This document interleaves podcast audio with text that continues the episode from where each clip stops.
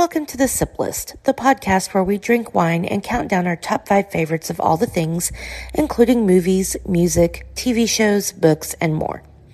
The Sip List does not claim ownership of any clips used in this episode, as any film, TV, or sound clips are owned by the original copyright holders.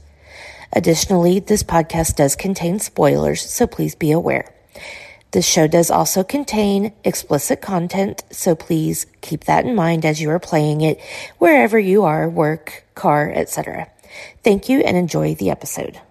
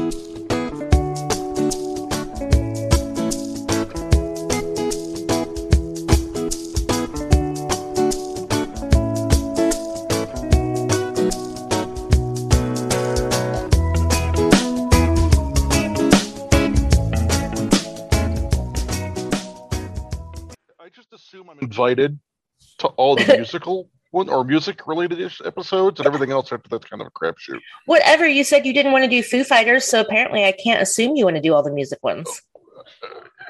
It's not that I don't want to do Foo Fighters, it's just that I'm not a big enough fan to do it justice. Gotcha. Okay. That makes more sense. All right, side convos in the recording. Wait to hear more about that because there will be a Foo Fighters episode. I'm consulting with somebody else to join us since you're too cool for school. Yeah. Just kidding. Okay. Well,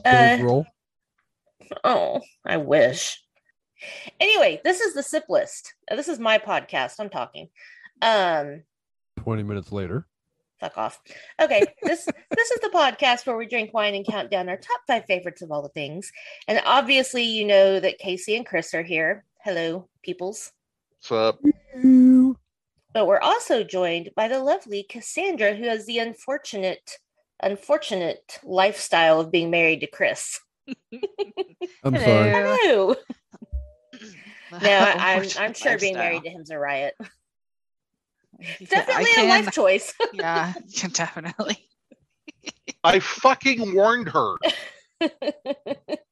He says that a lot.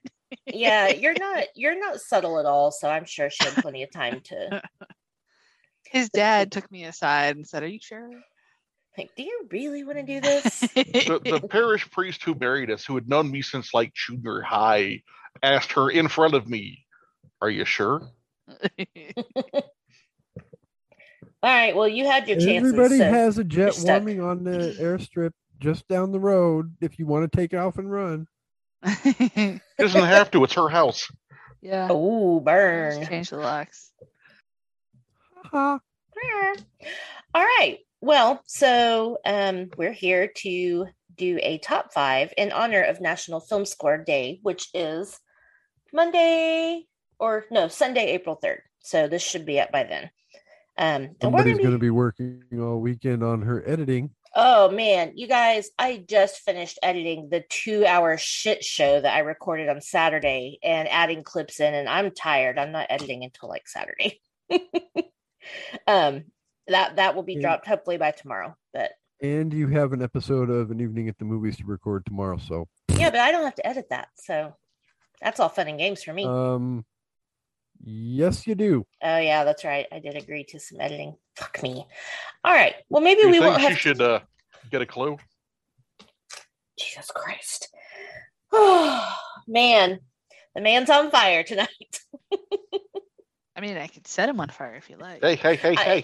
That smell will not go out of the upholstery. I'm sure that nice big bushy beard is probably incredibly flammable. Just if we hairspray it. Anyway, look, I'm way uglier without it, so let's leave it be. Okay. So we will be counting down our top 5 favorite film scores, and I'm excited that we have Cassandra. We have some new blood, some new opinions, because I don't know about everybody else, but I'm kind of tired of my own opinion, so you know it's nice to have some. No, I'm tired of your opinions. I know. I'm tired of hearing my own voice, but it's still kind of a nice big fat ego trip. True. It's like I'm on the radio. Oh my god. Well, kind of, sort of the radio. It's podcasting. It's not exactly like slow-mo radio. Oh my god. So anyway, we're going to get to that. Free radio for all the freaking peons. Here we review music left to right on your radio dial. It's talk radio. Only cool. This is not NPR. If that's what you turned in for, you better turn it off right now. You don't want to hear what I have to say if you think you're listening to NPR. So if you're not here expecting off-color humor, you might want to freaking step the hell out the damn door. I think there's already been like 5 F-bombs dropped, so I hope people have gotten the clue by now. I don't know. That many? Oh, no, we haven't even got to the Sip Libs yet. I know. Oh, this is true. Oh, shit, I forgot to tell Cassandra about the Sip Libs. Oh. Well, it's Mad Libs. That's all you need to know. Only Mad Libs. It's adult Mad Libs. It's very inappropriate Libs. Our maturity level. Right. Yeah.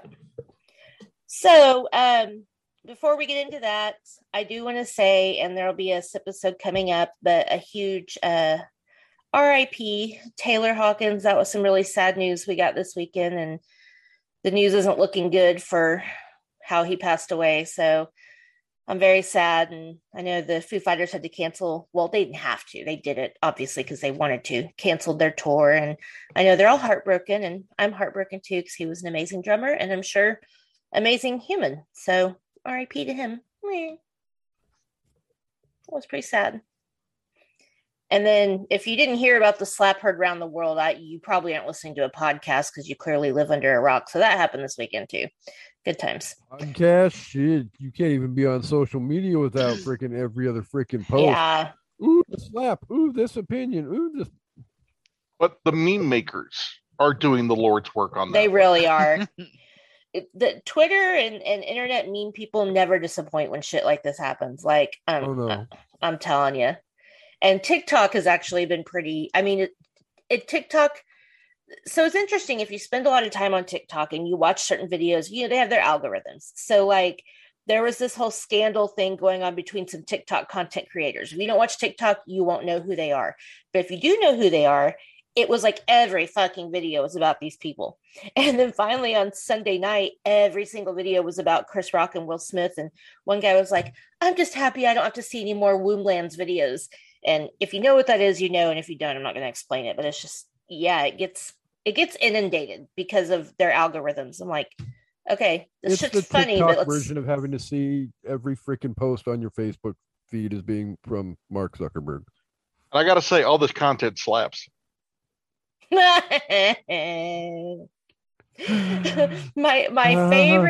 favorite TikTok that I've seen though, and I'm gonna say a word I hardly ever say, but this was so funny I almost peed myself laughing. He played the clip of Will saying, "Keep my wife's name out your fucking mouth," and then he goes, "What?" He goes, "Oh no, you can eat your pussy. That's fine." Damn. I was like, oh my God, that's hilarious.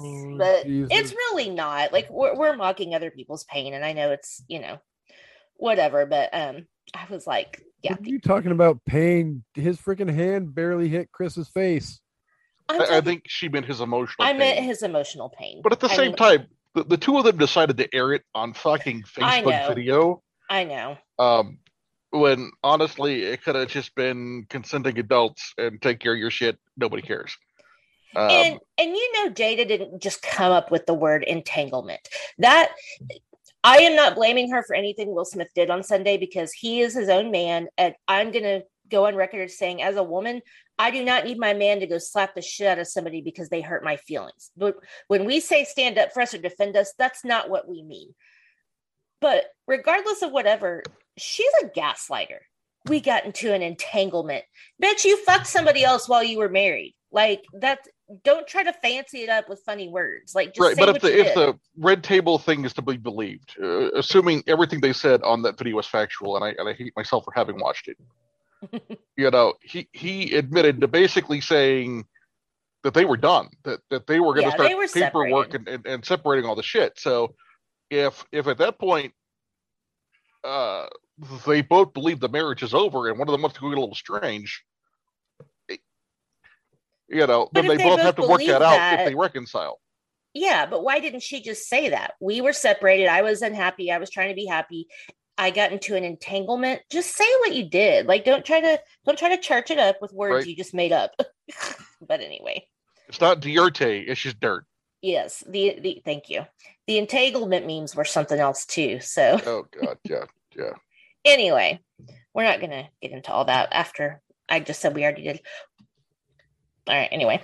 All right. Let's move on. Sip Labs. Well, first, what is everybody sipping on tonight? Kasey, I'm assuming it's water or Gatorade or Pepsi. Okay. I lied. I said I was, well, actually, I am going to be sober. I've been sick, but I'm having a glass of wine now. So just a run-of-the-mill box cab. Nothing special. Chris? I'm having another Abita Mardi Gras Bock this evening. Not a Milwaukee's Best Ice. What? Huh? What? Not a Milwaukee's Best Ice. Oh, fuck no. I have standards. The Beast is off the list.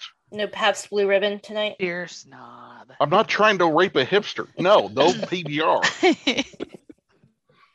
Cassandra, are you drinking anything? I am. I've got one of the Sonic hard seltzers. Ooh, which flavor of cherry limeade? That's the best one. We've talked about the Sonic hard seltzers, Kasey, haven't we? I know we have, and that one actually does sound really freaking good. It's good. So, Kasey, when you come down, I'll make sure that either Amanda or I have stocked some of the Sonic seltzers. Well, Cassandra has the best drink out of all of us, so I'm jealous. Cassandra wins. Yay, I win something. Yay. Okay, so now we're going to move on to the Sip Libs. And Cassandra, this is your first Sip Libs, so you will get to experience the madness. It's a jump in the deep end and go with it. So it's Mad Libs, adult Mad Libs, where we make it as dirty as we possibly can. Very adult Mad Libs. And I didn't find one necessarily like film score related, but this one is called Another Trilogy. And so this could be, since I figure some of us will have at least trilogies, if not more parts of a franchise, I was like, we'll just do this. So pretend it's your favorite Star Wars, Harry Potter, Lord of the Rings, whatever thing. Who wants to start? Oh, Cassandra does. Okay. Oh, yeah. I don't know what's going on, but okay. Just tell me a plural noun. Your choice. Chris, you should not have made her go first. You're so mean. Make Chris go first. Okay. Boobs. Chris can go first with boobs. Kasey, verb ending in S. Fucks. Oh, thank you. That was good. Okay, now Cassandra, give me a noun.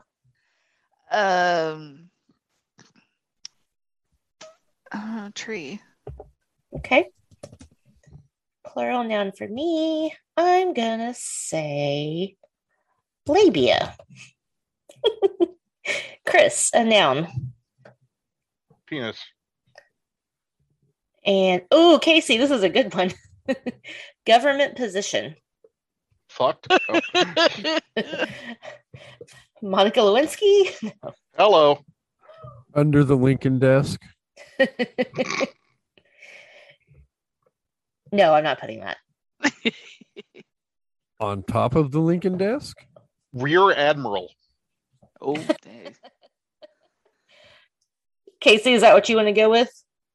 Yeah, we'll go ahead and take Chris's and go with Rear Admiral. Okay. Cassandra, a noun. Lore. Adjective for me, obviously. Certifiably fuckable. Fuckable. Chris, an occupation. Proctologist. Nice, that's a good one. Okay, Kasey, a noun. Stirrups. Stirrup. Oh, stirrup. Okay, yeah, because it's not a plural noun. Okay, Cassandra, an adjective. Bouncy. Ooh, good one. Plural noun for me. How about nipples? Lightsabers. Okay. Chris, this is, I think you're going to have a good one for this. A relationship. Like mother, brother, father, etc. Fuck buddy. Yeah, good one. Kasey, a part of the body. Anus. Finally, Cassandra, a chemical. Caffeine. Caffeine. That is a very important chemical. Yes. All right. It's the elixir of life. Exactly. Ambrosia. That's wine is the elixir of life. Well, the way you wine, you'll be immortal.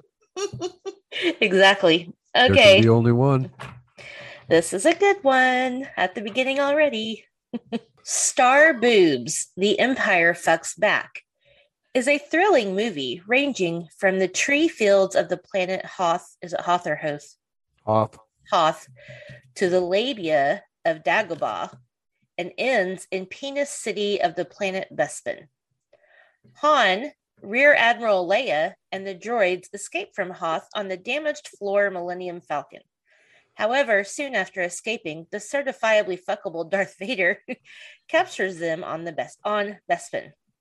Meanwhile, Luke Proctologist, in a bid to strengthen his knowledge of the stirrup, finds Yoda, one of the most bouncy Jedis ever, on the planet Dagobah. While there, Luke trains as a Jedi but learns his lightsabers are in danger and heads to Bespin. While attempting to be the hero, he learns that Vader is his fuck buddy. Well, he is certifiably fuckable. Loses his anus and is rescued himself. It ends with Han frozen in caffeine and the rebels on the run.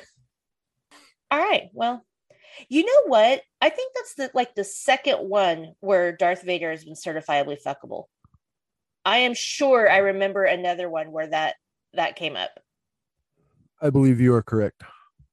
So, I think the universe is trying to tell me something. Yeah, that you got leather daddy issues. Mm-hmm. Yeah, I do. He has a thing for that Oakland Raiders helmet. Keep the helmet on, but everything else can come off. All right, so. You really want to be bagging somebody that asthmatic? They might keel over and die. Yeah, that's true. Probably in a few seconds, because I'm pretty good at my craft. Asthmatic at the end as freaking Palpatine was at the end of. Yeah. Anybody that says they would fuck Palpatine's got some serious issues that go way beyond leather daddy issues. Just saying. Blech. Some bitches are attracted to power.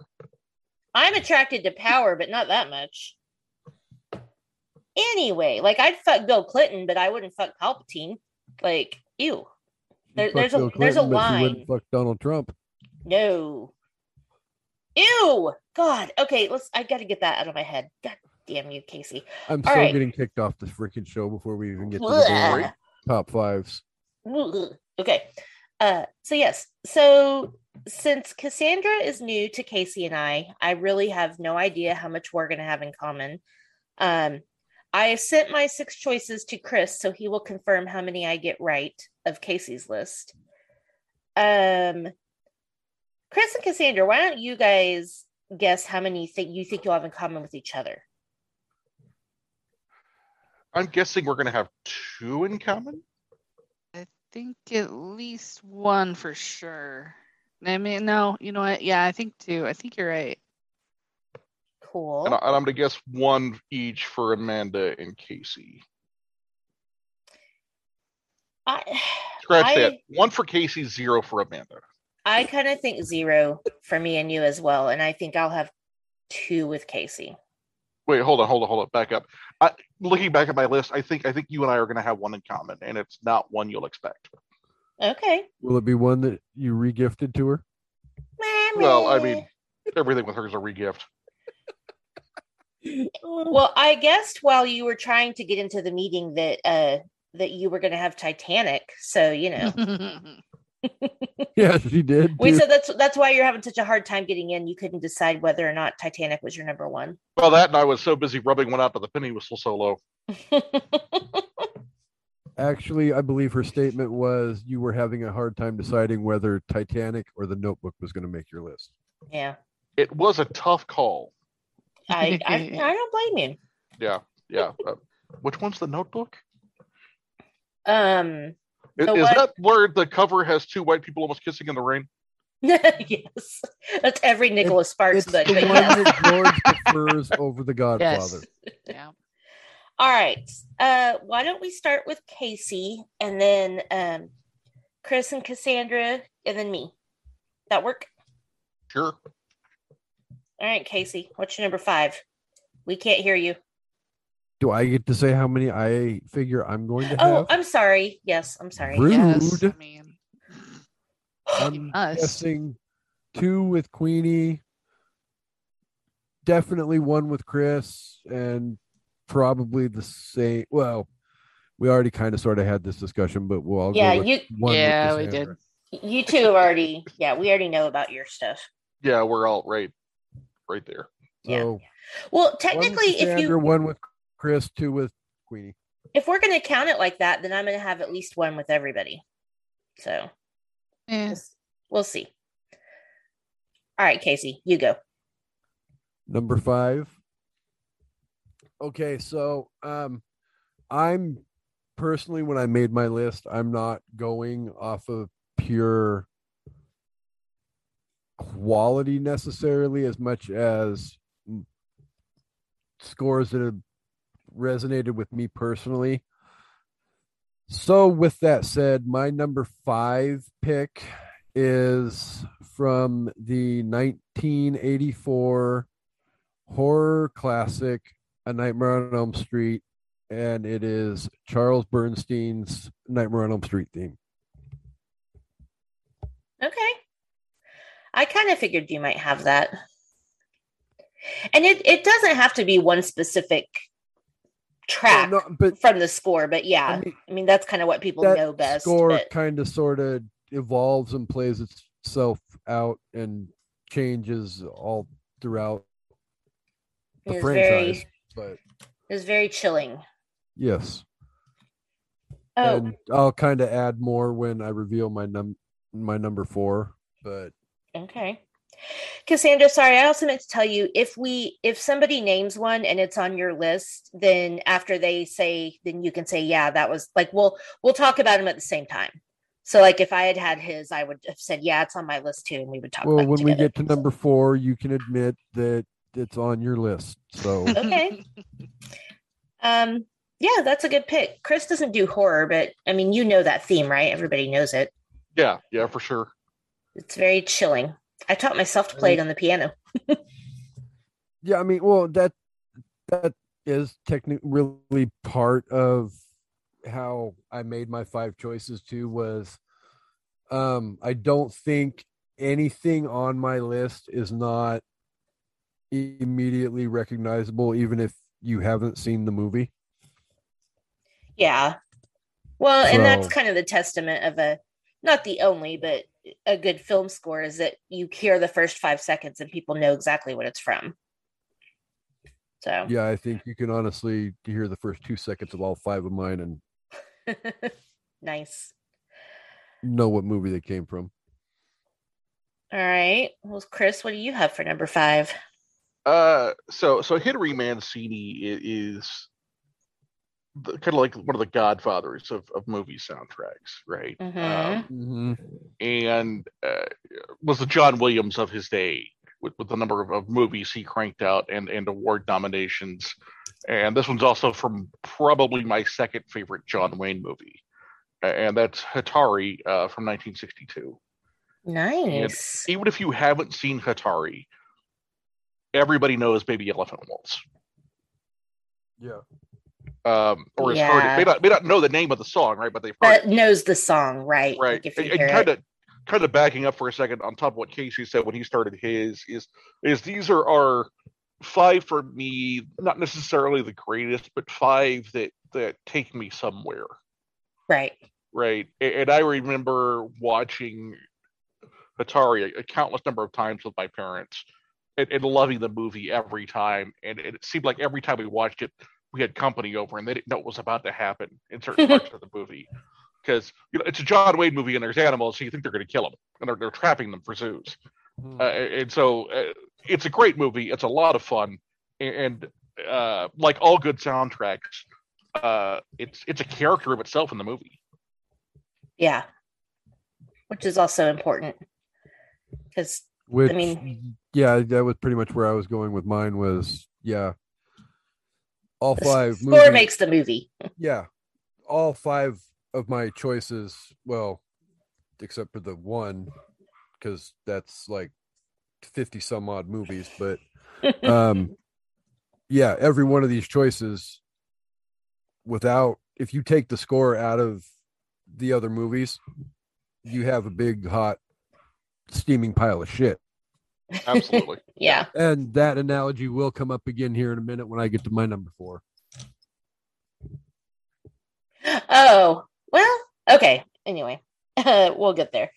All and right, Cassandra. Reveal to you at least what my number 4 is. Big hot steaming pile of shit is your number 4? Yes. Okay. So you're doing Ghostbusters 2 as your number 4? Fuck you. He's doing the scene from Bridesmaids where she takes a shit in the middle of the street in New York. All right. Icky. Cassandra, what's your number 5? This is actually I think there's more than 3 of them now, but I went with the Pirates of the Caribbean movies. Nice. Yeah. That it's just, it's recognizable. It ties into the whole themes of the movies, and it's so adventurous. It really is. It kind of perks me up when it comes on. Me too. Like it makes you want to get up and do something. Like right. Like it makes you want to go on an adventure. Exactly. Exactly. It turns everything into an adventure. Well, and again, it's one of those things where I don't necessarily think the movie would have gone completely in the garbage without the score, but the score for that franchise is definitely a significant character in the franchise. Absolutely. Without that score, those movies definitely would not have done so well. Yeah. I mean, you still have, obviously, the comedic sense of Johnny, but, you know... All the action scenes need that music. It's just so, heroic and powerful. Well, I mean, it adds a pluckiness to all the sword fights and plucky. Well, and it's a great homage to all the old swashbuckler movies, right? Yeah, it's got a little bit of Captain Blood in it. It's got a little bit of the Buccaneer in it, and so it just evokes that we're doing gangster shit at sea feeling. And it doesn't really work. And I don't know, you probably aren't as familiar with this one, but Muppet Treasure Island, the score for that one also has the same kind of feel to it. I love Muppet Treasure Island. I love all the Muppets movies. I love Muppets. Yeah, me too. Oh, yeah. Pirates was on my long list. It didn't make my top 5, but it was definitely in the conversation. So, awesome. Okay, well, my number 5 is... one I think Kasey might have. If we were going to have a third one, I think this would be it. And I actually did, I think, list it in my list that I sent to Chris, but now I'm not really sure. We're going to see. It's not the one that we talked about earlier. I ended up making it an honorable mention. I was going to include one that was going to piss Chris the fuck off, but we'll get to it. Yeah, you were. Okay. Mine is from 1960, Bernard Herrmann's score for Psycho. So freaking good. The strings and all of that music. Okay, so that's your number 6, your honorable mention. 7. Oh, 7, sorry. I mean, obviously we all know the intro, and everybody knows that music as soon as it comes on, but even just aside from that part, and then obviously the shower scene with the the whole movie just has this low undertone of string music that is ominous, and it's been used in like other movies. It was used on the show Ratchet, like just that like kind of background, like eerie, like, you know, something's going to happen, but it's so like mild and measured that you don't know what's going to happen until the loud music comes on. So I love Psycho. So you didn't have that one, Kasey. Anybody else have that? No. I didn't think so, but that's okay. Chris doesn't do horror. I have seen... Hold on. Everybody's seen Psycho. A horror classic because all of the horror is in your mind. It's not a slasher flick. They're not dumping blood on screen. The only air quote blood you see is in the shower scene, and even then, you don't see it gushing out of an artery. Well, the original Halloween is like that too. You don't see any blood except for 2 seconds. Now, all the subsequent movies are completely different, but nobody gets killed in that movie until like halfway through the movie, and even then, you don't really like as far as you seeing some. Well, I guess that's not true because you see the beginning. All right, never mind. But it's similar to Psycho in that way. It's not in your face gore. And Hitchcock is a whole other level from other writer directors of the genre.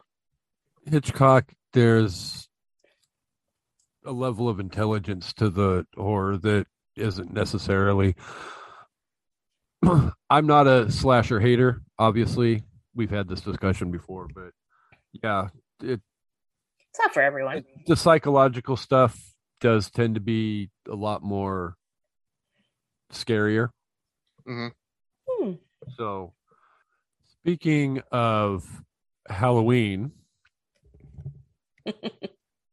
and going along the lines with what I was discussing about how a really incredible score can take a movie from being basically moments away from being shit canned by the studio to making it what some will consider to be one of the definitely most classic films of the genre, let alone a classic film of all time. But it would be John Carpenter's score for his Halloween.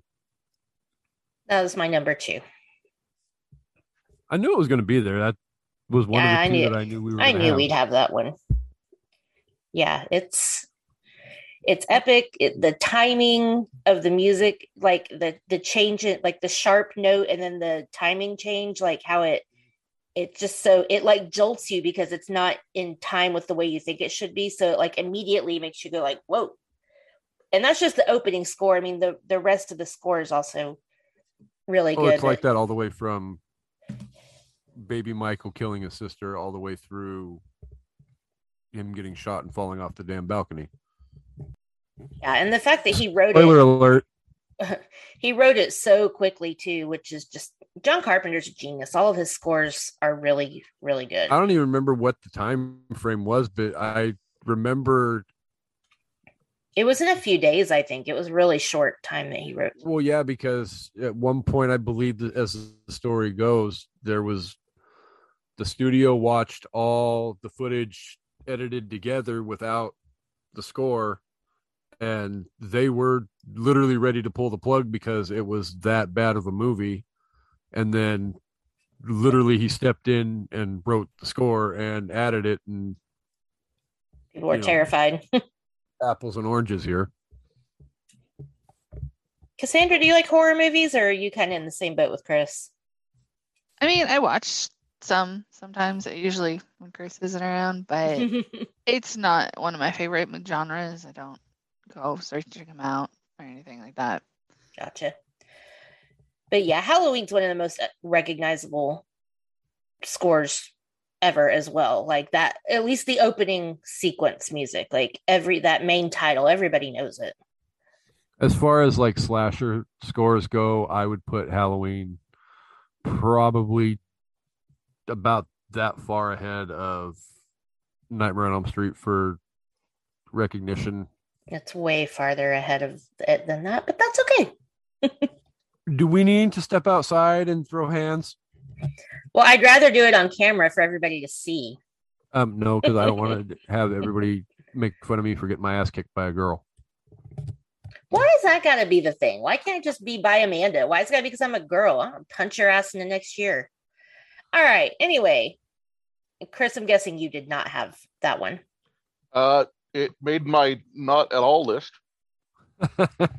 Not at all list. Whatever. Trademark 2022. You can't acknowledge that music is epic and no, amazing. It's iconic. Okay. It's not your John favorite. Carpenter, I got it. The movies of his own that he has scored. I'm a fan of several of them. Ghosts of Mars is a horribly underrated movie. Mm-hmm. And then Escape from New York. Oh yeah. And The Fog, which is a cheesy horror movie, but The Fog has a really great score to it as well. So, all right. Well, Chris, what is your number 4? So this is another one of those that takes me to a certain place. Hopefully not the bathroom. For a couple scenes. And that's from 1997, Starship Troopers by Basil Polidorus. Nice. And it's not necessarily the movie that takes me somewhere. It's my love for the book. And I'm not going to tell the whole story, but when I was 9, 10 years old, I had always watched science fiction with my father, and some things happened. Basically, we went toy shopping, and I found something that I wanted. He mentally connected it to Starship Troopers, the novel, in his book, and we got home, and he loaned me his 1950-something paperback. Nice. Of Starship Troopers, and I read that thing so many times it fell apart. And so I'm a huge lover of the book, and the movie is in principle faithful to the book. And the sheer war movie propaganda, we're gonna win sound of the movie is just perfect for the satire that Verhoeven was trying to create. Nice. I don't really remember it that much. I've only seen the movie a couple of times. It's been a while, but I mean, I could see how that would be a good kind of movie score to go with. I like it. It's a fun movie. Yeah, for sure. Don't watch the second one. Watch the rest of them. I haven't seen the second one. No, thanks. It turned to make a horror movie. It used some of the same actors in different roles, like nobody was fucking paying attention. I don't think I need all the fingers on this hand to count the number of sequels that I enjoy more than the original. Yeah, same. Which is also its own episode. Yes. Or should be its own episode. Well, we talked about it. We need to get on it, but we discussed part of it yesterday. But yeah, no. And now you and I kind of sort of discussed it yesterday. Only if you keep your mouth shut while I talk about Ghostbusters 2. Ew. Although I don't enjoy it more than the original, so that's not really okay. Fair. You can live, but it's not. Utter. I like it. Horrible. You're horrible. All right. It's Jurassic Park 2 bad. No, you take that back. No. Jurassic Park 2 is pure hot garbage. I mean, I'd rather watch Weekend at Bernie's 2 again. Then Ghostbusters 2? Are you fucking kidding me? No. All right, anyway. I would almost rather watch Alien 3 again. Almost. All right, Cassandra, what's your number 4? I'm tired of getting hated on by your husband. So mine is, I had this on tape back in the day, and I darn Yes, millennials, there was this thing called videotapes. Cassette tapes. Cassette tapes as well. Yeah. I had this on CDs. Cassette tape, and I wore this thing out so bad, but it was so amazing. And this is for Star Trek 2. Oh, okay. Yes, it is excellent. That's my number 2. Yeah. Oh, and so the score on the second one's better than the original? Are they completely? Yes. They're completely different. Yeah. Star Trek, they're different composers and everything, and they've got different feels to them. And honestly, number 2 is the best one. There is no redeeming qualities from the original Star Trek movie. Oh, there are. There are, but there's also some pretty not great moments in there too. So, well, when you take what's supposed to be a TV pilot and stretch it into a feature-length movie, it normally doesn't end well. The movie is horribly 70s. The hair is horribly 70s. The music is... There's a couple good pieces in the first one, and the rest of it is somebody fucking a synthesizer. Hot garbage. Yeah, that too. Okay. And what year was that? Like early 90s or... For what? For Star Trek 2? Or no, 82? Oh, okay. 82, yeah. Nice. All right. Yeah, it's Star Trek movies are one of those things I should get around to watching, but Star Trek was just never my thing, you know, and I watched it as a kid, but it just didn't interest me. So not that I think it's bad, it's just not something that's ever really caught my attention. So just remember that the even ones are always better. Okay, that's good to know. Always better. So 2, 4, 6, 18, 22. There's a lot of Star Trek movies. I will go with the fact that I'm of the opinion that there's two types of people in the world, Star Wars and Star Trek, and I'm more of a Star Wars fan, but for me, the aspects of the Star Trek movie franchise that I love are 2, 3, and 4. Okay. Well, cool. People try to compare the two, and it always kind of irks me. If you ask me which one that I prefer to watch, it's Star Wars, but they're not the same. Yeah, no, you can't. No, right. One science fiction, pure, true, honest to God science fiction, and the other one's a space opera. Yeah, and I love Star Wars. We know this. It's just it's hard to compare the two. You can't compare the two. Although both of them have heavily influenced each other. Well, that's why I don't understand why, like what Kasey just said, I hear that all the time. Oh, it's Team Star Wars or Team Star Trek. And to me, having only seen one, I still feel like, aren't they the same genre? Why wouldn't you like both? But they're not the same genre. They're really not. Oh. I mean, if you want to go broad enough, but I don't consider Star Wars sci-fi. Oh, so it's more like fantasy.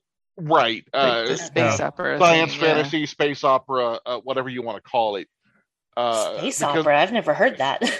Sci-fi, in theory, is something that's supposed to be possible, right? And sci-fi has always been allegorical, which there's a lot of allegory in Star Wars. But you look at Starship Troopers, the novel, or look at the iRobot, which is a collection of short stories, or you look at the original Star Trek series, where there's a bunch of social commentary crammed into that show. Well, it's interesting. Okay, well, maybe I don't know. I'll put Star Trek on my I might watch it sometime when I have nothing else to watch list. But just do yourself a favor if you're going to start with 2. Start it. Wrath the Khan. Okay. Because somehow the writers made Moby Dick interesting. Yeah. Star Trek 2 is Moby Dick. Okay. I like Moby Dick. All right. I bet you do. I do. You know I do. All right. I'm going to move on to my number 4, since we're only at number 4 here, right? Yes. Okay. My number 4 is another one that I think Casey's going to have, especially since we've discussed it ad nauseum over the past couple of days. It is 1972, Nina Rota's theme to The Godfather. Number 2. the music throughout the entire Godfather franchise, whether you like the movie or not, like Chris, I know you're like a Godfather, blah, blah, blah, whatever, but the music is so like powerful and chilling. And also you get like the real Italian, like, what's the word? Pomp and circumstance of some of it with the waltzes and the different, you know, but then you get like, and then you get the scenes. There's a scene in the original Godfather and in the second one. And I think there's probably a similar one in the third. I don't remember, but it's basically a bunch of things are happening at once. So like in the first one, Michael has agreed to be the godson to his nephew and they're at the christening. And so you've got this, while he's in the church denouncing Satan, he's having his henchmen kill all these people. And the music that they use during that scene, it's not like the main score that everybody knows, but it's so freaking chilling. Like it just puts dread in your heart. As soon as it starts playing, you're like, oh God, something bad's about to happen. And I like when music does that. Like when it first starts and you're like, oh shit, something's going down.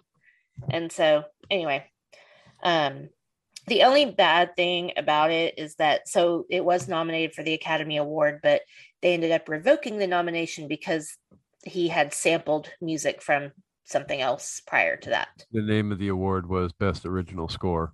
Right. And it wasn't an original score, apparently. Not all of it. Could have won Best Adapted Score. That's not a category. But anyway, yeah. Love The Godfather. Love the music. I think it's really beautiful and poetic, and so yeah, that's why I picked it. Well, hey, there's two, Kasey. I think those are the only two, except for my one that falls into your entire category of a pick. And for future reference, tune into An Evening at the Movies tomorrow night for more in-depth discussion on The Godfather and The Godfather as well. Chris, I'm guessing you didn't have that, right? No, but that is a great soundtrack. Cassandra? I didn't have that one. Okay, cool. All right, I think we're back to Kasey. What's your number? You didn't say it already, right? What's your number three? Uh-oh. Why do you look so giddy? Because this is the one that we're going to throw down over. Uh-oh. I'm ready. He's not the witch? No, but that's actually a good score, too. Okay, sorry. Go ahead, Kasey. I'm not even going to freaking beat around the bush. Danny Elfman, Beetlejuice theme. Enough said. Nice. Okay, Beetlejuice is not the one I picked for you. You picked my number six? Probably. Edward Scissorhands. Oh. No. Ooh. Oh. I forgot Edward Scissorhands. Mm-hmm. I'm bad. I'm going to my corner and sitting in timeout. Hey, Mr. Elfman fan. You forgot about Edward Scissorhands. All right.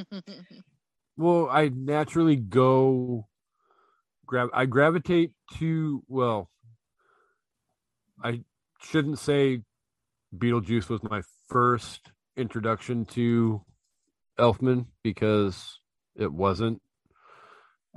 Pee-wee's Big Adventure was actually my introduction to Elfman. Yeah. But to me, and it's nothing against Edward Scissorhands or Nightmare Before Christmas or anything else that he's done. To me, I can hear the first three notes of the Beetlejuice theme and it puts a smile on my face. So yeah, for sure. I love the movie. I love Elfman's score. And I couldn't leave it off the list. So, well, I think something important to note about Danny Elfman, because Kasey, Chris, and I were talking about this on chat the other day. That Chris kind of made the point of all of Danny Elfman's stuff sounds the same, or it could all be put in the same movie, or something to that effect. And I think the important thing to note about that is that that's only true with the Tim Burton movies. Like, I'll give you with his Tim Burton movies, they're all very similar, but Danny Elfman has scored some other stuff that doesn't sound anything like that. Did Tim Burton do Dick Tracy? I don't know. I'm going to go with no. So. No. I think maybe the 90s. Just call it 90s. Maybe Danny it's Elfman. 90s. Oh, yeah, you may be right. I mock Elfman. Shut up now. But he does indeed have some great soundtracks, and that he has some stuff that's just derivative of his own shit. But I'm gonna stop now. Right. But well, go ahead, Kasey. Well, I was just gonna say, I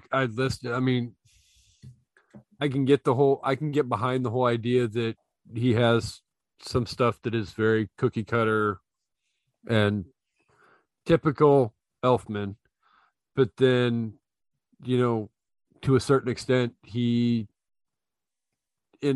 just a handful of movies at the beginning of his career, developed his own style and sound with 3, 4, maybe 5 soundtracks. So, and realistically,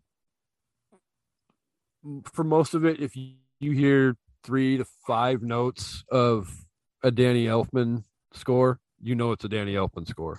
Yeah. But he did I get it. You're an Oingo Boingo fan. Hey, I liked some Oingo Boingo. Yeah, what's wrong with that? Casey's really an Oingo Boingo fan. In fact, I have an Oingo Boingo CD right now in my CD rack. So I didn't realize that Danny Elfman was part of Oingo Boingo. Yeah. Yes. But he also did he was part of the Good Will Hunting score, which is really good. And obviously shit movies don't make fun of me. It's not about the movie, but the score is actually really decent. He did the 50 Shades of Grey score, and which is completely nothing like anything Tim Burton-ish. So it doesn't sound like Dick Tracy fucking? No, it does not. It's not cheeky or any. It's very dramatic and romantic and whatever. Dark. If somebody hadn't pointed it out to me, I honestly you would never know that was wouldn't have known that he scored 50 Shades of Grey, because it does not sound at all like a typical Elfman score. Yeah, I mean, if you just go listen to some of it, because I have the score on my Apple Music for some reason, but it's good. But I get what you're saying, but I think what I was going to make a smart ass comment, but I will reserve that for a later date and time. Okay. Hey, I read the books, and I am not ashamed of saying that I have read them more than once. Whatever floats your boat, whatever twists your knickers, whatever. My husband's not complaining if he gets laid because I read some erotica, then he doesn't care about it. But the movies were kind of stupid, even though Jamie Dornan is just a gleaming sexual god of in that accent. Anyway, okay. So, whatever. He's hot and he's Irish. Chris. Present. What's your number 3? Bueller. Right? So, you know how I said I was going to shut up about Danny Elfman? You put Elfman on your list, didn't you? I absolutely put Elfman on my list. Yeah, I was waiting for it. I absolutely put Elfman on my list just because a lot of his stuff sounds the same, which we all agreed some of it does, right? Yeah. Just not 50 Shades of Grey. Wait, can we guess which movie? Or did you just put all of Danny Elfman in one? I sure as shit did not put all of Danny Elfman. Okay. Cassandra knows she doesn't get to say anything. Yeah, I gotta. So yes, Kasey, you and Amanda can guess. It's not hard to guess, really. Have we already named it? We have not. Oh. It's not Spider-Man? It is indeed not Spider-Man. Okay. I can't think of what else you're done that we smack yourself for not. Oh, Batman. Is it Batman? Yeah. Well, yeah, keep guessing. Oh. It is Batman. It's Batman. Okay. Like I said, you're gonna smack yourself for not getting it. And this is another one of those. The movie takes me to a certain place, right? Mm-hmm. I watched as much Batman West as a kid because that's what was available, right? And then the '89 movie came out, and there are moments during that movie where Tim Burton is smart enough to call the fucking dialogue and let the music tell the story. Yeah. And just the main theme and the opening bit at the beginning where you're going through what you find out is the bat symbol is iconic. Yeah, so much so that they borrowed that for him to write just the intro to the Batman animated series. Oh, I didn't know that. Yeah. So, yeah, I make a lot of jokes about everything sounding like Batman because a lot of his stuff does. But it fit Batman so well. And it's such a great character in that movie. I love it. It fit Tim Burton's Batman. Well, yeah, it fit that version of Batman. Just like Hans Zimmer's stuff, you know, with The Dark Knight is like fucking amazing, but it's a completely different kind of Batman. Okay, sure. I wasn't referring to the Hans Zimmer stuff. I was referring to the Joel Schumacher hot garbage. Well, I think Schumacher was in a horrible place because it's hard to do that dark and still entertaining. And Schumacher went in the too campy direction. And let's be honest, Tim Burton got real close to campy in the first two movies, but he knew how to ride the line. Schumacher snorted the line and went right the fuck past it. So I know, as I think, Kasey, have you listened to my Mortal Kombat episode yet?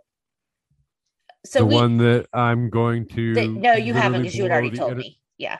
So I was on an episode of another podcast, Mortal Kombat, and they do basically like brackets, like drafts, and then you argue your choices. And so this one was about worst movie sequels. And the person I went up against had Batman and Robin. And so I think everybody kind of has done their own take with Batman. And I think it depends on what you like. If you want to go back to Adam West, that version of Batman, I'm sorry, the Batman and Robin is like the closest you're going to get to that TV show as far as with like the cheese and the booms and the pows and the Mr. Freeze with ice to meet you, like the stupid cheesy ass bullshit. Like Batman and Robin, I hated. I thought it was terrible. And I'm not saying not Batman and Robin, Batman Forever. But I thought Batman and Robin, like, and this is what we talk about, it's a good comic book movie. It's not a good movie. It's not a good, like, even maybe Batman movie. If you like Tim Burton's Batman or you like Christopher Nolan's Batman, they're all different. But it's a good comic book movie if you've never read older, darker, or Frank Miller Batman. This whole new, kinder, gentler Batman doesn't kill bullshit drives me nuts. I think it's hard. Ultimately, Batman does not have superpowers. No, and in the old days, Batman stacked bodies like cordwood. I think it's hard, though, especially as a franchise and to make a franchise in movies, to present your hero when they're a killer. I mean, I'm with you, but I think that's a hard thing for audiences to swallow. Which is why people like superheroes, and they lump Batman in there. We had like 17 Death Wish movies, right? We had but he was a cop. That's different. No, he was just a murderer. Okay, I mean, I see what you're saying, but especially to be family friendly, I think it's a hard line to toe. Fair. You know, I mean, I'm not saying you're wrong. I'm just saying I think for Batman to be an overall success worldwide with families too, he can't just be, you know, like a vengeful, like he's the voice of vengeance and justice, but he can't be too far over the line. That's just my opinion. So you can only kill them if they have names. No, you can only kill them if their name in the script is henchman 2, 3, or 4. Nobody's going to remember them. It's fine. Henchman number 6. Exactly. All right. Doesn't have a last name. Yeah. Henchman number 6, 2.0. Yeah, there you go. Good choice. I can't believe you guys both picked an Elfman. I'm so excited about that. And I didn't even have one. Did not think after the way he was talking the other day, I was like, there's no way in hell Chris is putting any Elfman on. And that was not even intended as a misdirect, right? I genuinely dislike how cookie cutter some of his stuff is. I remember watching Dick Tracy in the theater and thinking, did they just use the fucking Batman score? Well, I love Beetlejuice and I love Batman. And I love Edward Scissorhands, which didn't make my top five, but it's on my long list. And I wasn't sure which one Kasey was going to go with. So I told you 50-50. And well, Edward Scissorhands didn't even make your 50.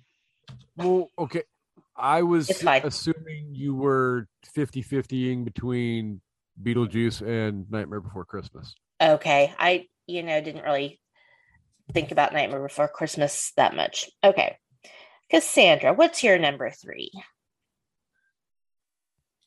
Okay, so my number three is a sequel, actually. The movie, I think, would have totally bombed without the soundtrack, honestly. Didn't do as great as they were hoping, I'm sure, but it would have sucked a lot more. The movie is Tron Legacy. Oh. It has the soundtrack by Daft Punk, and it is amazing. Nice. I did never see that, but I wanted to. I was a big fan of the original Tron movie forever when I'm growing up and everything. And so when they announced, oh my gosh, there's another one. Oh yeah, I'm in. So yeah, I love the original. Yeah. And so the new one was good too. And the soundtrack on it was excellent. So Daft Punk did the scoring, or is it all songs too? Or okay. No, they did the scoring. That's awesome. I think they wrote and produced, or wrote and performed, sorry. And performed. Yeah, they did both. Interesting. I didn't even know that. I didn't know they had that kind of talent. It's impressive. Me neither. Well, they're French, so Yeah. Voulez-vous coucher avec moi?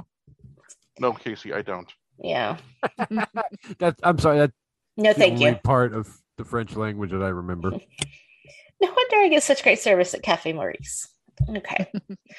Okay, well, good pick. Yeah, I still need to watch that. I know George saw it and he said he thought it was good, but I'm writing these down so I can go check out the scores later too. So I'll check that out. I've heard mixed reviews, and that's why I haven't watched it yet. But it's that standard sequel of they waited so long that you're not going to get what you wanted. Yeah, because the buildup was so long in your mind that the only way it's going to be good is if they top the original, get close to the original. If you're looking for that level of sequel, you're going to be sorely disappointed. If you're looking for good acting, good effects, good story, and just a lot of fucking fun to watch, I think you'll be happy with it. Okay, cool. Okay, so we're going to move on to my number three then. And I don't care if anybody mocks me or not. You cannot dispute that the music in this film is not epic. And I'm not even talking about the main love theme of the movie, which was played to death that everybody grew to hate. I'm talking about just the score on its own. Fucking incredible. I know. 1996, James Horner's Titanic.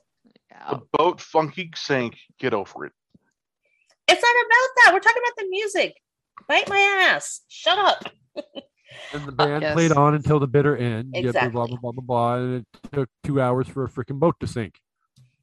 I mean, James Horner is another one of those, if you have to name three just off the top of your head, for me, it's John Williams, Hans Zimmer, James Horner. They're just the first ones I think of, and not that the other ones we're mentioning aren't, Elfman and John.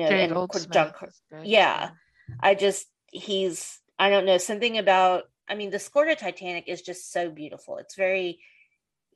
You feel kind of like it brings the emotions of what's happening on screen, especially with just it being kind of wistful and romantic and a yearning feeling. You kind of feel what Rose is feeling with the with a lot of the other stuff that we've already talked about. It's another character in cast list of sorry, the way you said that sounded so dickish, the stuff we've already talked about 20 times already. Jeez, I would all I know is if Rose's got a yearning, she should see a doctor for that. You don't have to like the movie. Does it yearn when she pees? It probably does after she got banged in the backseat of that car.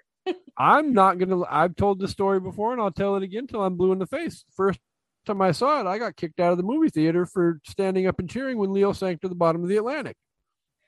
Anyway. Not my fault Rose didn't let him on the freaking door. We're not going to argue about this. We're not going to talk about this. We're going to talk about this. My Heart Will Go On was obviously played way too much. It was a beautiful song and it got ruined. Like just the sheer volume of which it was played, like just, ugh. And it made me mad because this is why you don't let Canadians do love themes. Yeah. Yeah, her songs tend to be like that. I know she had that one from Up Close and Personal that I really liked, and they played that one over and over and over too. But besides My Heart Will Go On, which obviously that music from that song is incorporated into the score. The score by itself, it was one of the few scores I ever actually went and bought on CD or whatever, like because I just wanted to listen to that music. So anyway.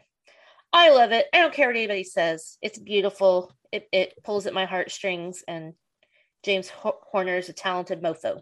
No, I had to force myself to not put a second James Horner on my list, so I get it. Okay. Yeah, he's awesome. All right, so there you go. All right, so Kasey, we know that your number 2 was The Godfather. Si, senor. Oh, okay.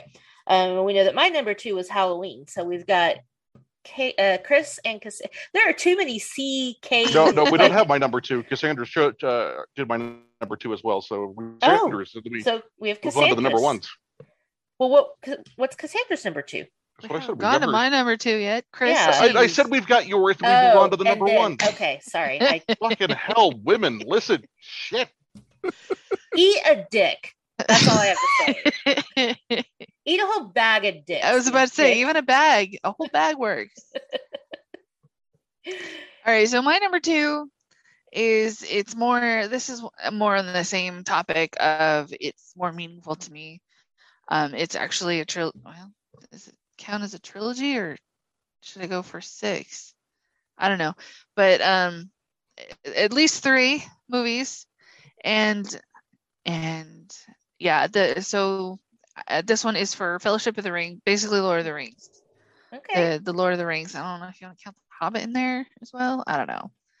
But at least the Fellowship is the one that got me through a lot because that movie was around for me. That was around when my parents were getting divorced, was when that movie was out in theaters. And I that was my escape just to get out, is reading the book and going to see that movie. And I think I saw that movie like 11 times in the theaters. Oh, wow. Yeah. That's impressive. And yeah, and I had the soundtrack, listened to that all the time. And I also bought the Enya CD that kind of went along with it and listened the heck out of that one too. So can you listen to it now, or is it too painful for you? Oh no, I can listen to it now. That's fine. Okay. Yeah. Because I will say about that was, you know, we've all kind of talked about it a little bit, but I think the way that like a piece of music can resonate with you emotionally can sometimes, like for me with Titanic, that's another reason it's on my list, is because at that time in my life, I, you know, was madly in love and thought I was going to get married and just, you know, all this stuff. And then, you know, we broke up shortly after, and Titanic was still kind of a big deal. So it changed from being with that person to not being with that person, changed how the music affected me. And now it doesn't really as much, but there was a long period of time when I couldn't listen to it just because it was like, it brought back such like raw emotion. So that's how you know music is good. Damn. Yeah, that's how I was with the song. So Hard to Say Goodbye to Yesterday. Ugh. I loved that song. God. And then it ended up being the last song that we played right before I left my absolute favorite school, my middle school. And we moved cities all together. And so for years after that, I couldn't hear that song without just tearing up and getting all crying and emotional and stuff. So, is there anybody that didn't dance to that song at a middle school dance? Probably Chris, because he was too cool for those dances. I just put on my pants to do the Rockaway. Hey, oh my God. I have a picture of you and me dancing at a Christmas dance, so you can't say, that was in high school though, but you can't say you didn't ever dance. So, good choice. Picture or it didn't happen? It happened. I posted it. I don't remember. Let me rephrase that. I vaguely remember it. We weren't each other's dates, but no, we were not there for whatever. Yeah, no, God, we were not. But we did share a dance. We got a party pic of it. Not that there would have been a problem with us being each other's date. It just would have been a, you're going to him? Why? Yeah, nobody else would. Yeah. If you and I had gone on a date, there might have been a hearty handshake. And that's not a euphemism for anything. It just would have been, yeah, you done? Cool. It's not like hallway sex. Right, not even that, right? It would have been like, there's your fucking door. Deuces. I think if we had ever gone on a date, the world might have imploded. Or one of us might have died. Probably. At the other one's hand. And probably not even halfway through the night. Yeah. Right. Like we'd have gotten the other person's car and started stabbing. Whatever, you love me. It's okay. We could just handle each other in small doses in high school. Right. Hey, you gave me the best nickname anybody's ever given me, so I can't hate you. Exactly. Queen? No. Killer. Sorry, Killer is way cooler than Queenie. I mean, I love Queenie. In fact, I'm going to start wearing my crown on these podcasts, But the Queenie nickname came about from my ineptitude at trivia challenges, so it just kind of stuck. And then the queen of everything. Yeah, the Killer nickname came from me trying to calm her down from fucking murdering somebody in class one day. Easy, Killer.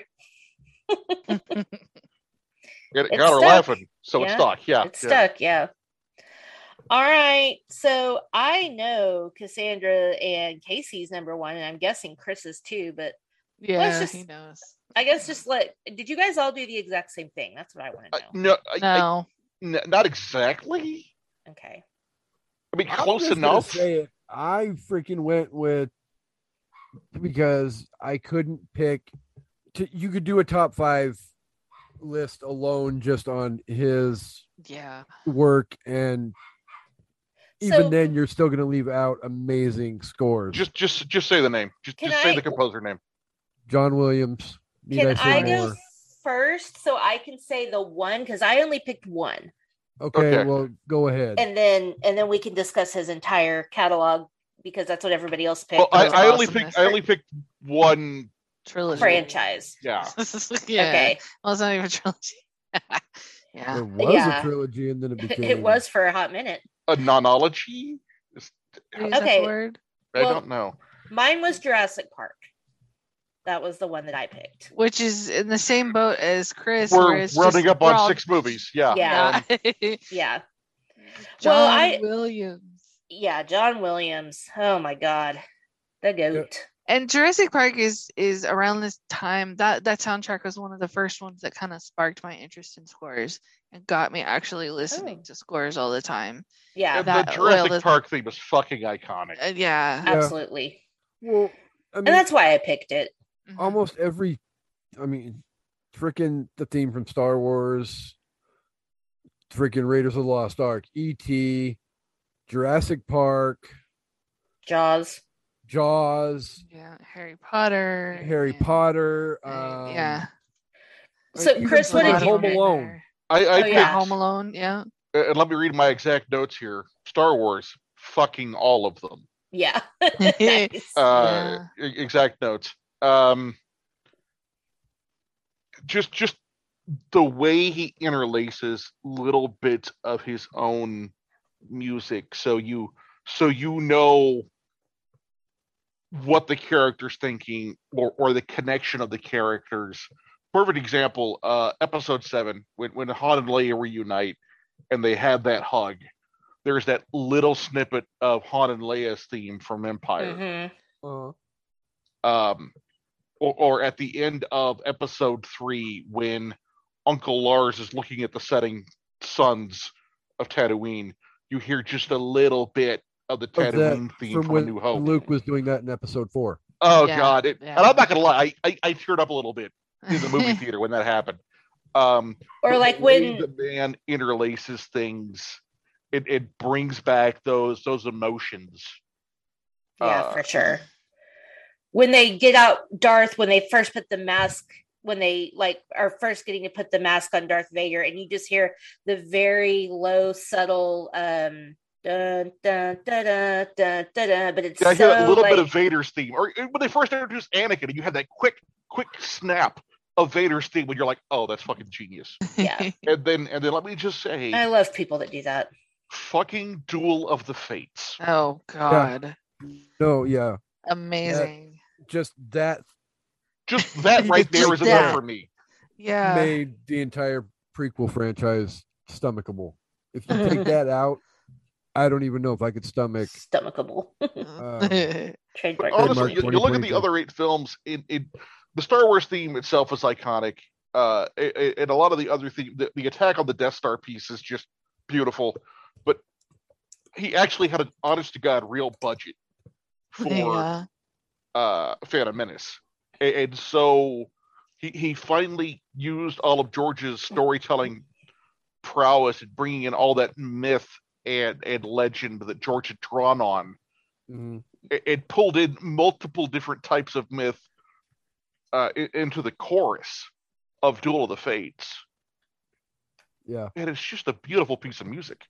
Yeah. And when I saw that open up the Kenobi trailer a few weeks ago, my jaw dropped because it takes you back to that. Yeah. Well, and even like I remember when the Duel of the Fates video debuted on MTV.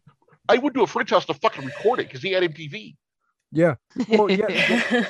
Yeah, millennials, MTV actually played music videos back then. But yeah, that was, I believe, with the exception of like a snippet of a sound bite during like the MTV Movie Awards or something. Mm-hmm. You know, that was the first official Star Wars video to make MTV. I believe you're correct. Well, and not necessarily that scores generally get music videos, but I mean, well, you know, it's crazy to me with like composers, especially like modern day composers, is that, you know, we know so many musicians and like you hear a snippet of their music and you know immediately who it is. And it's not like that with composers. People don't know their names typically if you're not a huge music fan. There is no way that everyone in the world does not know a John Williams track. Oh, yeah. And you can't even say, oh, yeah, that's from Jaws. That's from E.T. That's from, you know, Indiana Jones. That's John Williams. And it's like, people should know this shit. John Williams is like the Michael Jackson of the, you know, score that world, or you know what I mean? Like, people should. My initial reasoning behind making my choice the way I did was because, like, the score for Star Wars, even Indiana Jones and E.T. and Jaws and Jurassic Park and Saving Private Ryan and Amistad and just on and on, beautifully so, right? Yeah, it's all. I mean, again, it falls under that same category as a lot of the movies that we discussed. That you take those out of the movies, and what exactly do you have left? Music always makes the movie because it does, but it's hard, especially in an action or a drama, a high drama movie. Yeah. It's hard to convey emotion without words and without music. Now, if there's a scene and people are having an emotional talk, you know, music will enhance that, but you don't have to have it. But if it's an action sequence or it's a stalker sequence in a movie, if there's no music, you can't convey that. Hey, something scary is about to happen, get ready. Or hey, somebody's about to have a fight, like get ready. Like that's why you have that music, so that you know something's about to happen or to enhance the emotion. So everything John Williams has ever done, that's a good choice. I couldn't pick any particular. I mean, it's cheating, but it's absolutely understandable cheating. Because of how do you pick from the John Williams discography? I'll have a hard enough time picking the top 5 from John Williams alone, much less. I'm just saying that there's so many. Yeah. Well, and that's why I got up on my soapbox when we first proposed the idea for this episode that I don't care what the hell you two say. I'm freaking. I have to put him by himself. I'll go with individual movies for my other 4, but when it comes to number 1, I am going with John Williams, and if you guys don't like it, then you're wrong. Yeah. And Yeah, seven was fine. And honestly, I mean, let's just take indie, right? Let's just take indie. How do you separate Last Crusade from Raiders? Well, and in that case, I would say lump them together, but yeah. Well, yeah, I'm just saying, but it's like a continuing story, right? Right. Uh-huh. Even if you don't like Temple of Doom, or you don't like Crystal Skull, or don't like Last Crusade, or whatever. Nobody likes Kingdom of the Crystal Skull. I didn't hate it. I didn't hate it, but I didn't like it. I enjoyed Kingdom. I enjoyed Crystal Skull because the first three are homages to the 30s adventure and on the road movies. Mm. Crystal Skull is an homage to Aliens, bad 50s sci-fi, 50s, yeah, and Red Scare commie movies. Yeah. And when you understand that these movies are homages, right? It I'm makes scared a lot to see sense. Where we're going with number 5. I really hope we go to Indy retiring and somebody taking up the mantle. Because I love Harrison Ford, but he's not in a condition to do action films. No, he's not. I mean, he looks a little more sprightly than Clint Eastwood, but that's not saying a whole lot.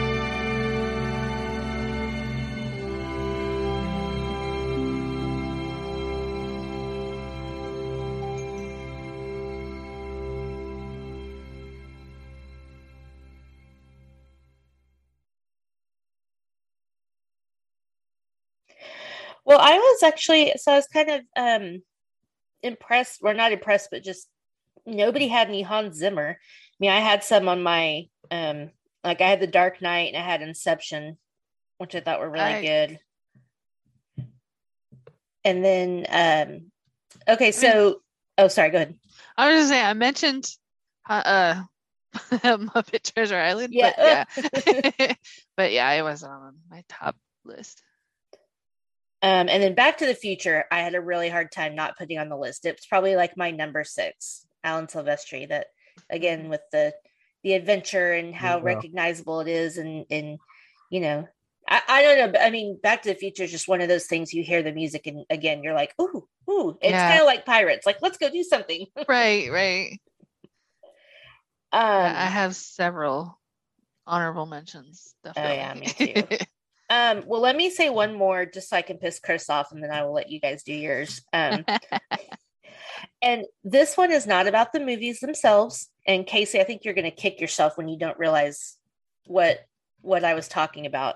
It's just, I mean, and I actually don't hate the movies, but I know a lot of people do. But it was Twilight. Carter Burwell. That music is beautiful.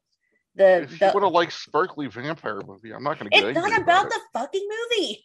Oh, but actually I do. But the Bella's theme, the piano kind of solo thing, and I think all the music is good, but that it's very whimsical to me, and I really like it. So, yeah.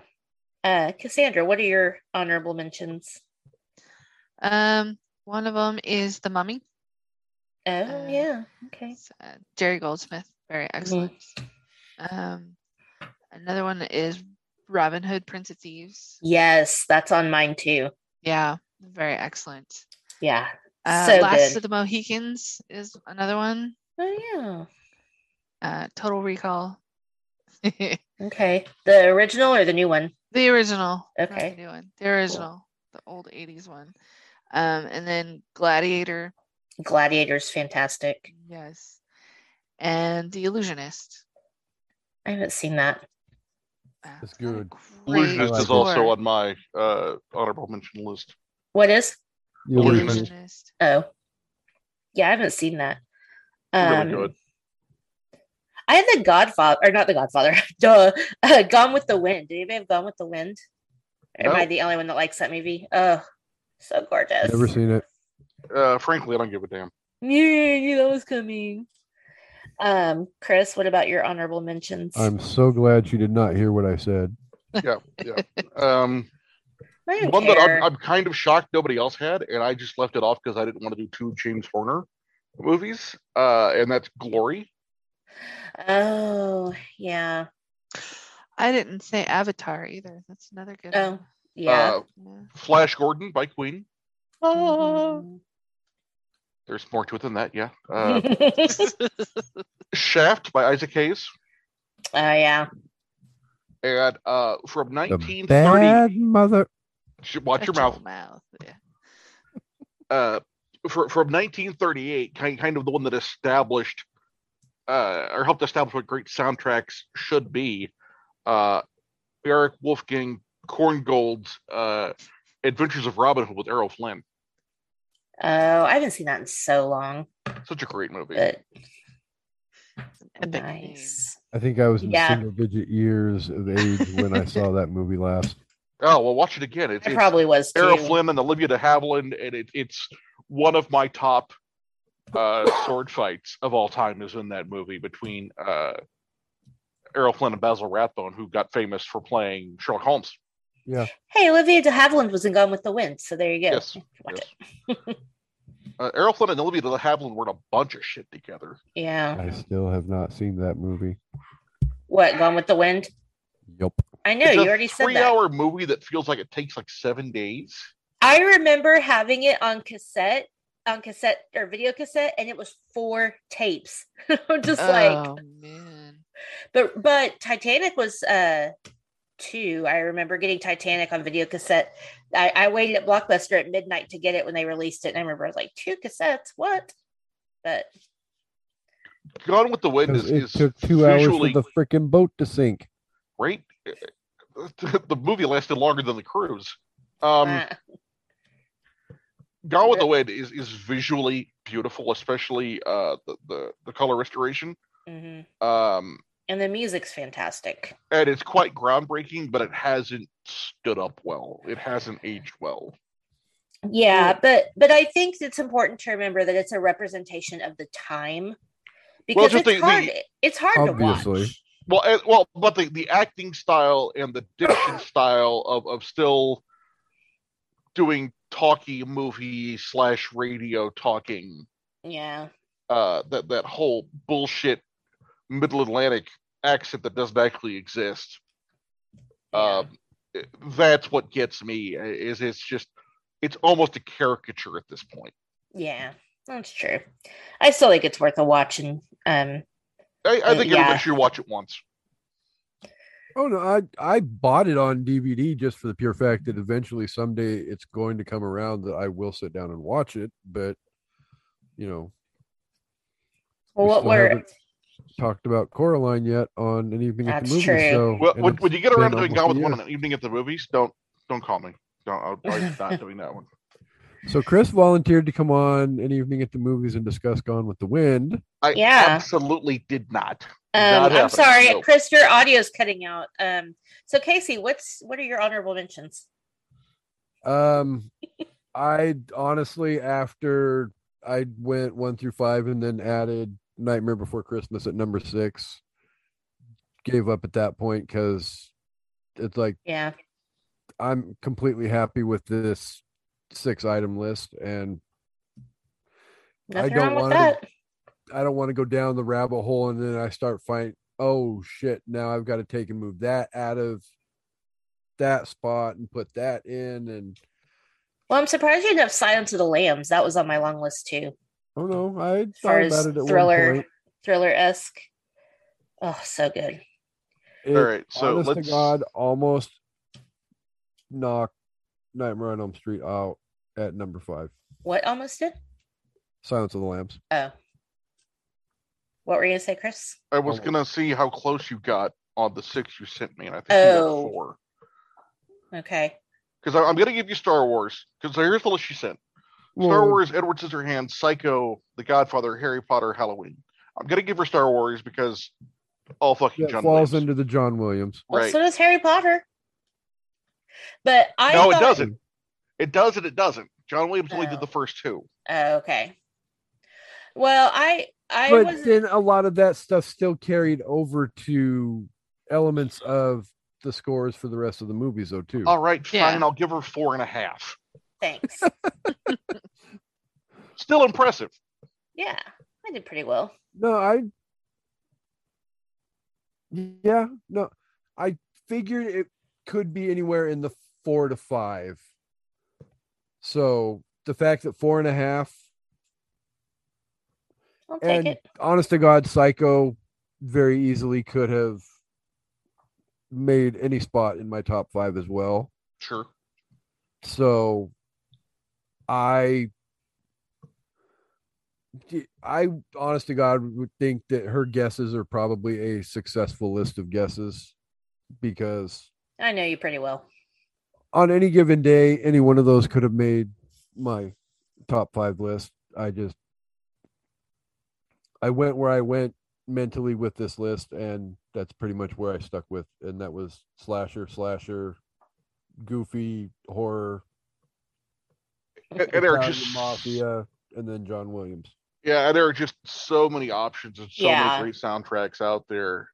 In movies that we didn't even touch on, where the music just takes over in spots. 28 Days Later would have been an okay zombie flick without the music, but with the music, it's a really, really good zombie flick.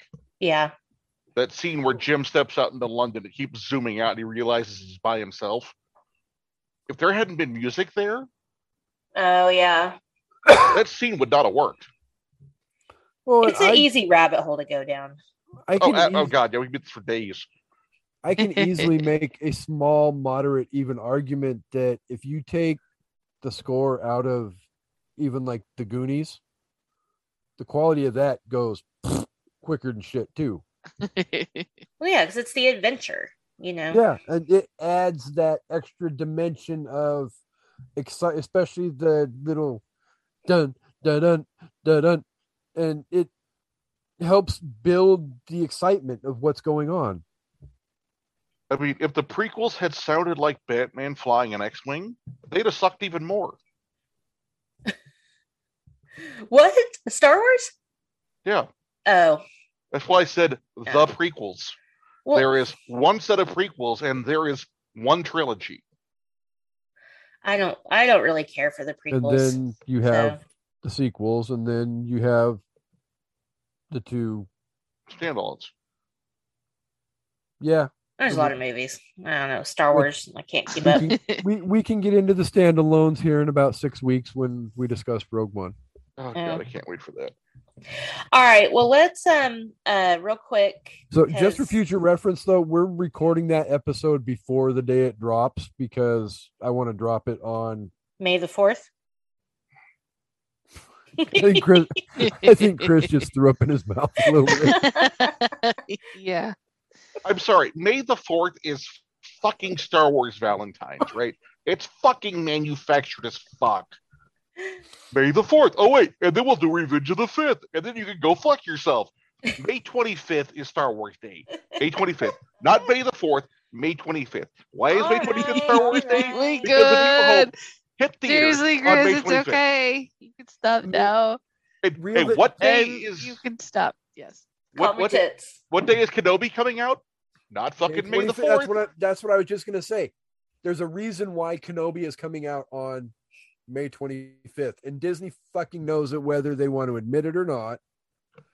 The mouse does have a little bit of a freaking brainstem. Well, except for the mouse is bought into the May the 4th bullshit, too.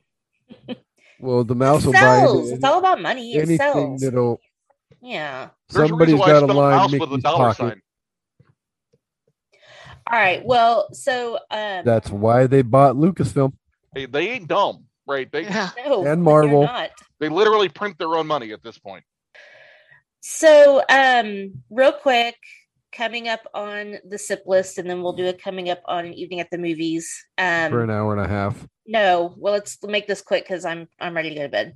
Sorry, I'm a little under the weather. I've slept half of the day today, and I'm already tired again.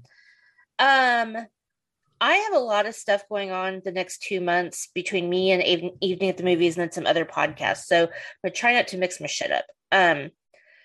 This will be dropping for National Film Score Day. We will have something else planned in there potentially, but I've gotten kind of off schedule.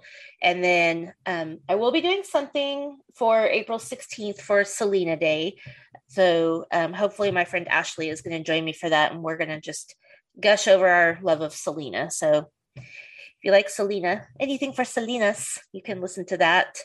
And then, I don't know, there's definitely more stuff coming up in April that I can't remember, but I'm sure we've talked about stuff. I'm still flying by the seat of my pants. Kasey, what's coming up on An Evening at the Movies?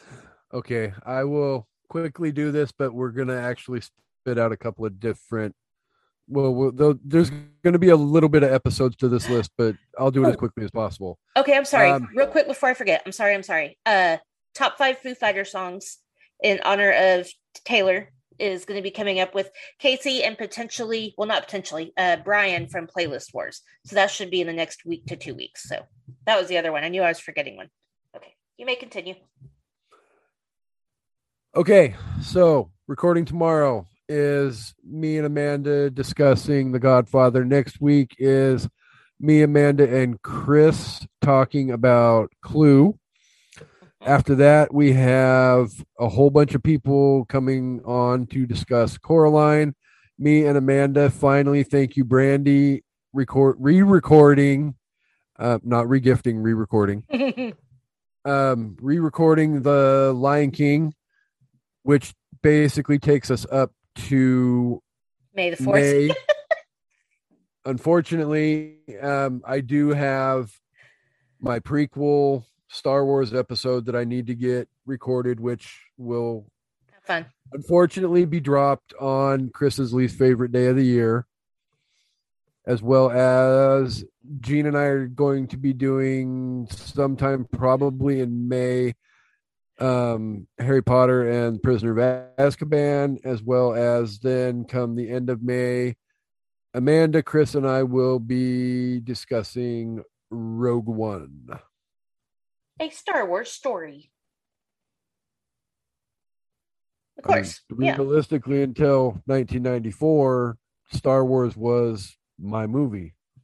And then a little dark emo murder revenge movie came along and shook my world to the core. Well, yeah, so that was awesome, and hopefully we're giving everybody go give some love to your favorite film scores and composers on National Film Score Day and every day, because they deserve all the love, for sure. Cassandra, thanks so much for coming. This was fun. I hope you get to come back.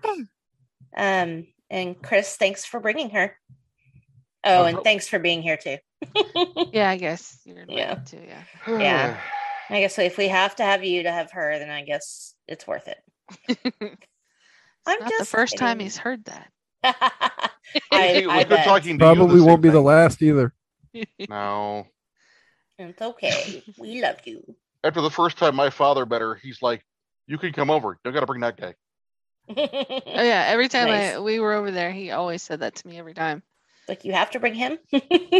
Oh, that's sweet. He's 18. He's no longer a part of this house anymore.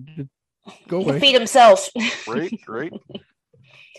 Well, Kasey, and thank you to you too, of course. And you know that your invitation is always standing, so don't get butt hurt anymore about me cheating on you on Twitter.